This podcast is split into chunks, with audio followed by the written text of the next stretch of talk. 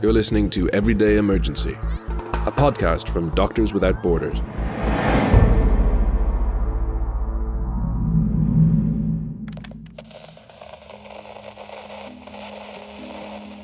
Another journey to Europe, another tragedy at sea. Another sinking off the coast of Libya. Here, at least 20 drowned.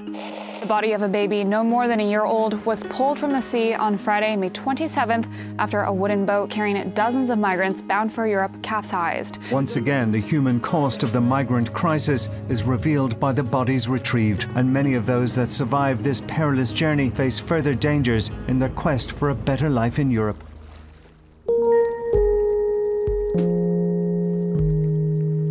Welcome to Everyday Emergency. I'm Nick Owen from Doctors Without Borders. We are currently facing the greatest displacement of humanity since the Second World War. More than 60 million people have been forced from their homes by conflict or oppression from such places as Syria, Afghanistan, Iraq, Somalia, and Eritrea. Since the start of this decade, a tiny but growing percentage of these desperate men, women, and children have risked their lives on overcrowded boats to knock on Europe's front door. According to the United Nations Refugee Agency, since 2010, more than 12,300 people have tragically gone missing or perished making this crossing. But Europe is not always so welcoming. Political leaders, like UK Prime Minister David Cameron, are worried about a so called swarm of economic migrants entering Europe. Any compassion people may have had appears to be dwindling as governments across Europe are pushing a policy aimed at deterring refugees and migrants, rather than finding solutions to the problems that are driving them to leave their homes. By offering significant financial support to countries such as Turkey in exchange for agreeing to host more refugees and stopping them trying to reach Europe, we are trapping people in countries that are already overwhelmed. In Lebanon, for instance, over a quarter of the population are now Syrian, placing significant strain on services such as healthcare and schools. This means that these countries are often not able to meet the needs of those seeking refuge and don't feel able to accept more people. Despite the increasing difficulty, though, the European Union still believes that between 2016 and 2018, 3 million people will attempt to make the journey across the Mediterranean. In the summer of 2015, as the crisis in the Mediterranean and Aegean seas grew worse and European rescue efforts were put on hold, MSF made the decision to step in and launch three search and rescue boats. Canadian doctor Simon Bryant was one of the first aboard the Phoenix, a boat owned by rescue organisation Migrant Offshore Aid Station, on which MSF ran a clinic. In today's episode, we'll be bringing you a story written by Simon, describing his worst day aboard the Phoenix. We'll be speaking to Simon after we hear his story, so make sure to keep listening. This is a true story with the words read by actor Charlie de Bromhead.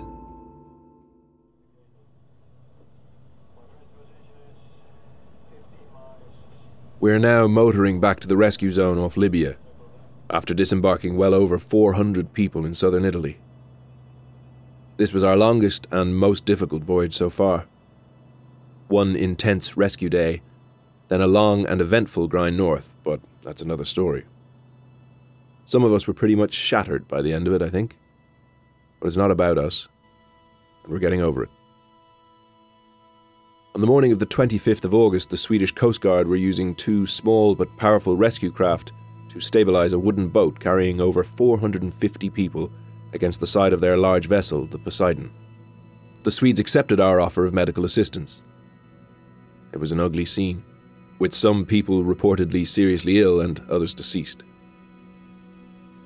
People die in these wooden migrant boats due to the toxic fumes of leaked fuel, oil, and engine exhaust perhaps in combination with heat stroke, dehydration, and physical crushing as people and the boat move in a swell. Others drown, trapped inside a leaky or capsized boat, or unable to swim when only that could save them, without assistance. Mary Jo, an MSF nurse, and I sped over from the Phoenix by Rib, a rigid hulled inflatable boat, and boarded the still crowded wooden boat. From there, we jostled our way onto a narrow gangway leading to the deck of the Poseidon, where we found a medic attending to three or four conscious, recovering people. They'd initially needed carrying on board, but clearly didn't require us now. My thoughts immediately turned to anybody still below deck on the wooden boat. I proceeded there directly, clambering down through a small hatch at the rear. There was enough light from the small hatches and my headlamp to make out a tragic tangle of bodies. At that point, training cut in and emotions took a back seat, though the adrenaline flowed. Moving forward, I quickly checked each person still above the incoming water sloshing around in the bottom of the boat for signs of life. All were dead. Near the front, a high pressure air hose running through another hatch to clear fumes hissed and flailed about like something possessed. A small backpack of two tanks of compressed air with a mouthpiece lay in the bilge below. Some rescuer must have already been there. Mary Jo dropped down to join me through the forward opening. We promptly finished checking that area, to no avail, and climbed back into the daylight. Almost everybody had proceeded up the gangway to the Poseidon, but four people lay motionless around that hatch opening. For three of them, it was clearly too late. But the very last one I checked was still breathing. He made no response as I inserted an oral airway.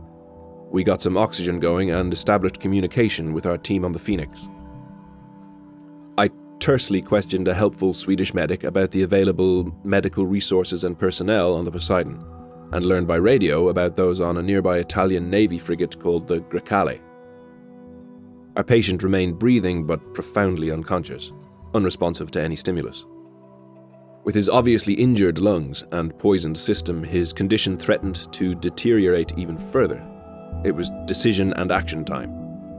We strapped him to a stretcher and transported him back to the Phoenix for intubation, in preparation for a helicopter evacuation to hospital on the small Italian island of Lampedusa.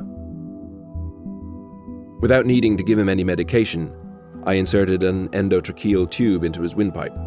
We then suctioned out large quantities of thick secretions, and his breathing improved marginally. A fast rescue boat from the Grecale came alongside the Phoenix, and we loaded and left. One step followed another, even as my colleagues were busy transferring hundreds of people from yet another overloaded wooden boat that had incredibly appeared on the scene. A rubber dinghy too full of people was also soon to follow. What is this madness all about? En route in the Grecale's fast rescue boat, I leaned closer and told the unconscious man that he wasn't alone, that we were doing our best to help. I believe that's okay and there's nothing left to do at the time. I mean, I'd want somebody to talk to me in that situation, so far away. So I do it.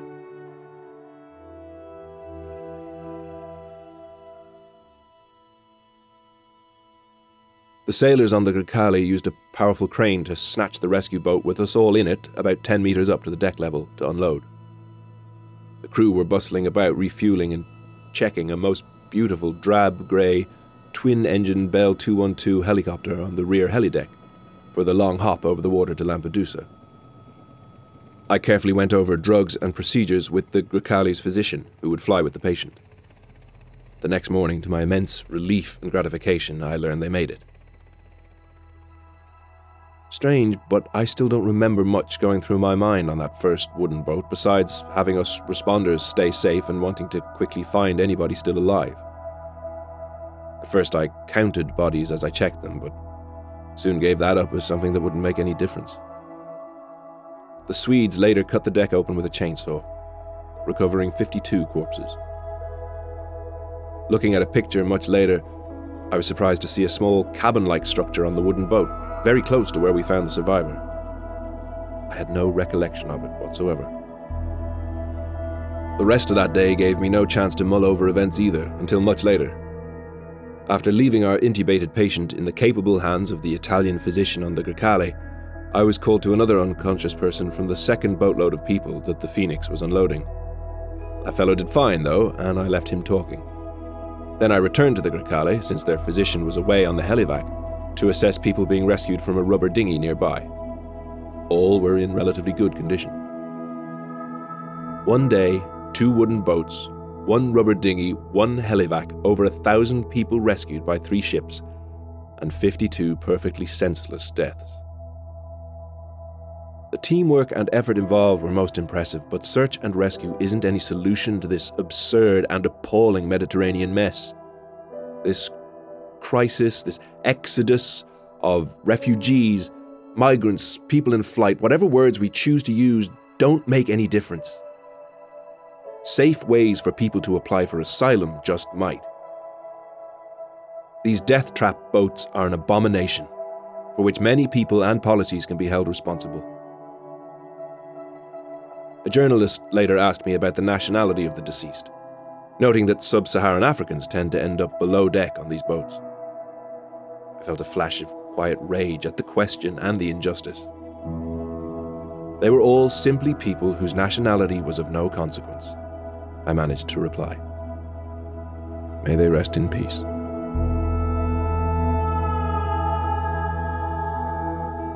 Since disembarking the Phoenix, Simon has returned home to Canada, where he's currently providing care for Inuit communities in its northern territories. Unfortunately, we were only able to contact him by phone, so apologies for the line quality. This interview was recorded on the 27th of May in a week where more than 700 people were believed to have drowned after three separate boats capsized in the Mediterranean. Well, welcome, Simon. Thank you very much for coming onto the podcast. Oh, thank you, Nick. So, um, yeah, I mean, your time on the Phoenix was your first MSF mission. How did you feel when you were told you were going to be spending months aboard a ship in the Mediterranean rather than, uh, you know, maybe going to somewhere like Central Africa? Well, I, I surprised, of course, but um, I was ready for anything anyway, um, and um, didn't know exactly quite what to think. I felt excited, of course, and uh, I felt prepared though, and I felt like there was a, a great uh, team around me from the very beginning. You know, I just felt very supported and prepared for whatever what was coming. You, you said in your post we've just heard, um, you make quite an impassioned statement about the refugee crisis. As some, you know, someone who's had first-hand experience, is there anything that you think we can do to be changing public opinion? Oh dear. Well, I mean, look what's happening in this past week. You know, you see live footage on the news of a an overcrowded boat overturning um, in the Mediterranean. And there are numerous incidents already this year. Um, I, you know, the, this this year is like a replay. It's, it's just um, it's just a little bit heartbreaking to see the news, and it's just incredible when you see live footage uh, on the news, the television news of you know a ship, a boat actually capsizing. It shouldn't it shouldn't have to happen, but um, as long as it is, I mean, it's important to have people out there to help. What's probably needed is is, is some safe legal way for people to apply for asylum um, north, from North Africa. Uh, you know, rapid processing. I mean, it it it just it does seem that there's this flow of people, and uh, I, I really I don't have answers. You know, it, it seems obvious that we have to rescue people from from from peril at sea, but then more and more people put themselves in that position um, because they feel they have no alternative. I guess we have to uh, make it such that they see some other alternative. Could you describe how it felt, sort of being on a ship before before a rescue? So you know, it's it's a very quiet, empty ship, and then all of a sudden, within the space oh, of a few well, hours, you know, Nick, a... I, I learned uh, even as I was sleeping, uh, well, lying in my bed, uh, my bunk in the morning. Uh, uh, I learned to know the sounds of the ship, and if I heard the bow thruster engine turn on. I would get up, get dressed, and get ready even before the knock on the door, because I knew that that meant we were approaching something. It felt uh, always tense for me, always a bit tense because I never was sure quite what we would encounter. Mm. The post that we've just heard describes a, a, a horrific unfortunate incident. I mean, was that was that one of the worst days you had on on on the Phoenix? Most definitely, that was that was the worst day. It was a very long day, and uh, it was great teamwork from everybody. And uh, you know, sadly, sadly, it just highlighted the the the, uh, the, the problem. It still remains kind of a touchstone in my experience. Um, it just underlines the importance of, of some alternative solution. Um, hmm. I mean, how, how, how did it feel getting down onto that boat? Um, just one step after another, Nick. I mean, it felt uh, a lot of adrenaline running, but um, this kind of do what needs to be done and try and figure out the next step in the process and take care of it and um, get on with it, you know, because time matters and uh, safety matters. Um, it's almost like I just didn't want to leave the situation thinking, oh, mm, perhaps I could have done something different.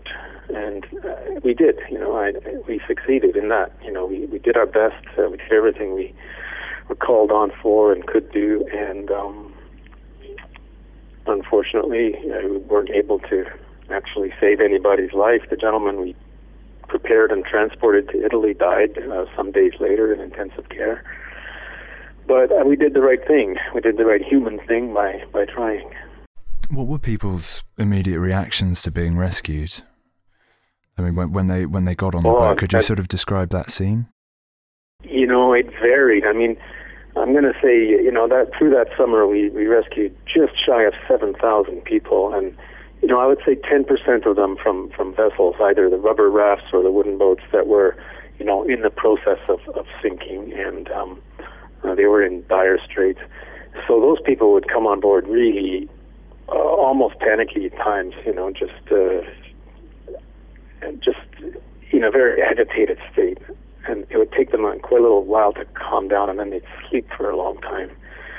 Um, others, you know, seemed to sort of breeze on board from from craft that, although they looked good at the moment, you certainly wondered whether they were ever going to make Italy, or in what state the people would be in if the craft ever made it to Italy. Um, there often didn't seem to be enough fuel on board to, to make the distance, or water or supplies, because everybody is so crowded. It wasn't wasn't uncommon to hear that um, they'd had a few belongings but been forced to leave them behind on embarkation. People had very little with them, very very little, and the, that all the vessels were so crowded that um, well, you can see you know you can see the images all over uh, how they are. I mean, going going back to being on the boat. I mean, did, was there ever any? You, know, you were saying that you were sort of you were always on call, but was there ever any any downtime? I can imagine it must have been a really sort of claustrophobic Well, environment. yes. for I mean, uh, you know, there were a couple of other MSF uh, ships in the Mediterranean uh, last year, of course, um, and uh, then all the other resources. So we would head back to Malta a week and a month, and um, you know, reprovision and fix things up and resupply the ship, and then have a, a few days off in Malta, which was a bit surreal at times because. Uh, being such a holiday destination, you know, I mean, I, I one or two occasions, I literally went from, um, you know, watching the Malta Philharmonic Orchestra perform uh, in an ancient theater in Valletta to getting on the ship and within less than 24 hours, you know, have a few hundred people on board that you've pulled out of, uh, you know, deflating rafts in the Mediterranean and just a complete contrast. Mm, Very surreal yeah. um, made me very feel very grateful for uh, you know all the privilege I enjoy. I mean, I, I, I really feel it's just a matter of, of chance almost that you know you or I aren't born in a different time and place and end up in those circumstances um, or worse. Yeah. And uh, it made me very grateful. So, um, going back to the, you know, talking about the current climate, um, there seems to be a certain level of compassion for, you know, people of uh, maybe of Syrian origin fleeing the the Syrian civil war or Iraq or I- Afghanistan, but there's there's less compassion for for people that are being considered economic migrants, um, people that are just seeking a better life. Uh, Did you did you can you remember any stories of um, any people that were you know might have been considered economic migrants um, and Well, that's an important question, Nick. That's a very important question because I, it would be disingenuous for me to maintain that you know every last one of these people was a you know an asylum seeker. Sort of. Um, one way to look at it is, I think in 2015 or 14, about about half of those who applied for asylum in Europe um, received it, and then on appeal, I think another 10% or so. So something like 60% of the people who whose cases were heard in those years, and they may in fact have arrived in Europe a couple of years before, um, actually received asylum. So that says something about the makeup of the of the people. Um, yes, I do remember cases. One fellow who actually, I don't know if he's the unluckiest or the luckiest person I've ever met, but um, survived Ebola. actually contracted and survived Ebola. Uh, sadly, unlike the uh, members of his immediate family who all perished. And then in that ruined economy, he was also ostracized by his uh, his townspeople because of their beliefs about Ebola. So he left and made his way across the Sahara and through Libya and then onto this wretched boat in the Mediterranean. And then you know he gets rescued from that onto the Phoenix. And, then you look at him and think well is he what? Is he a refugee? Is he you know an economic migrant? Is he what? You know he's he's just another person. And for me the, the sort of touchstone was in their shoes what would I do and almost by definition, in their shoes, I, I would have made a similar decision. Um, sadly, there were those who felt apparently that they were who, they weren't aware of the risks that they would encounter in their voyage. Uh, for example, somebody from Nigeria, northern Nigeria, which is a, a pretty rough place, can be, you know, with Boko Haram on the loose and um, and the general circumstances there. But I remember this one fellow telling me, well, if I'd known what the Sahara was going to be like, I might not have left Nigeria, you know. And then actually, if I'd known what Libya was going to be like, I might have actually turned around and made my way back across the Sahara if that were possible.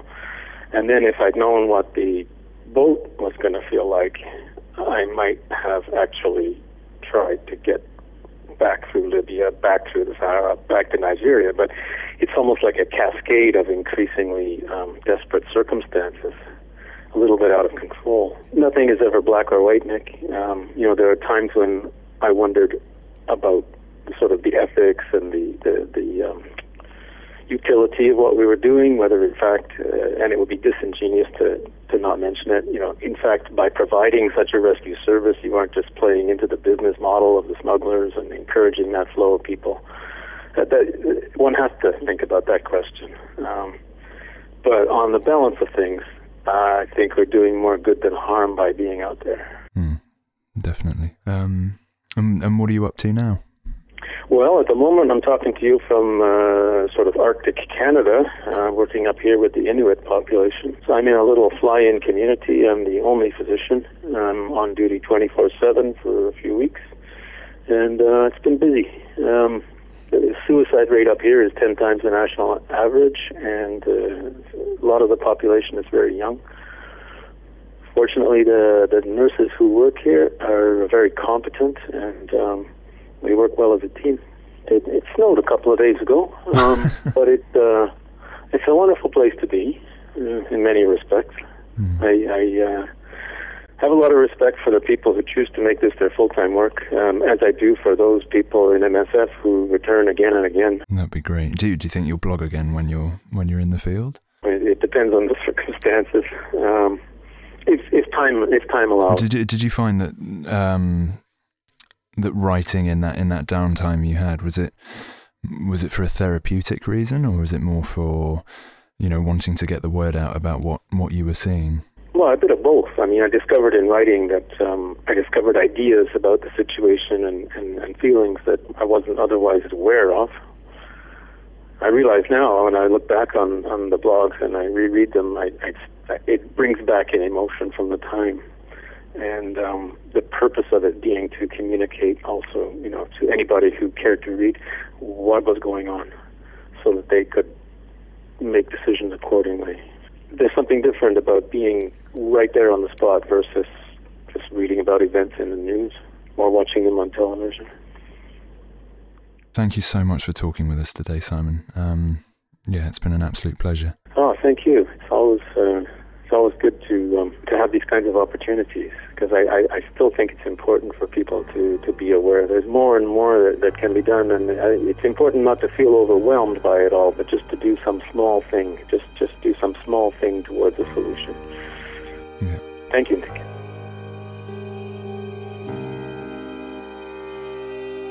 So that's it for this episode.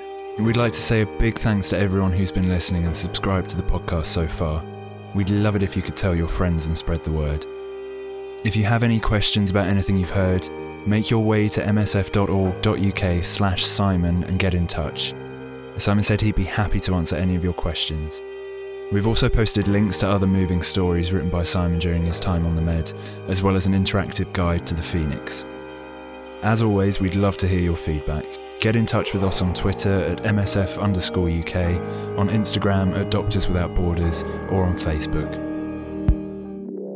Next time on Everyday Emergency. The work is the best work you'll ever do. It's real medicine and it's pure medicine. So you're really seeing the difference because you are saving these people. You're saving babies, you're saving mothers. We'll be hearing from American obstetrician and gynecologist Veronica Ades.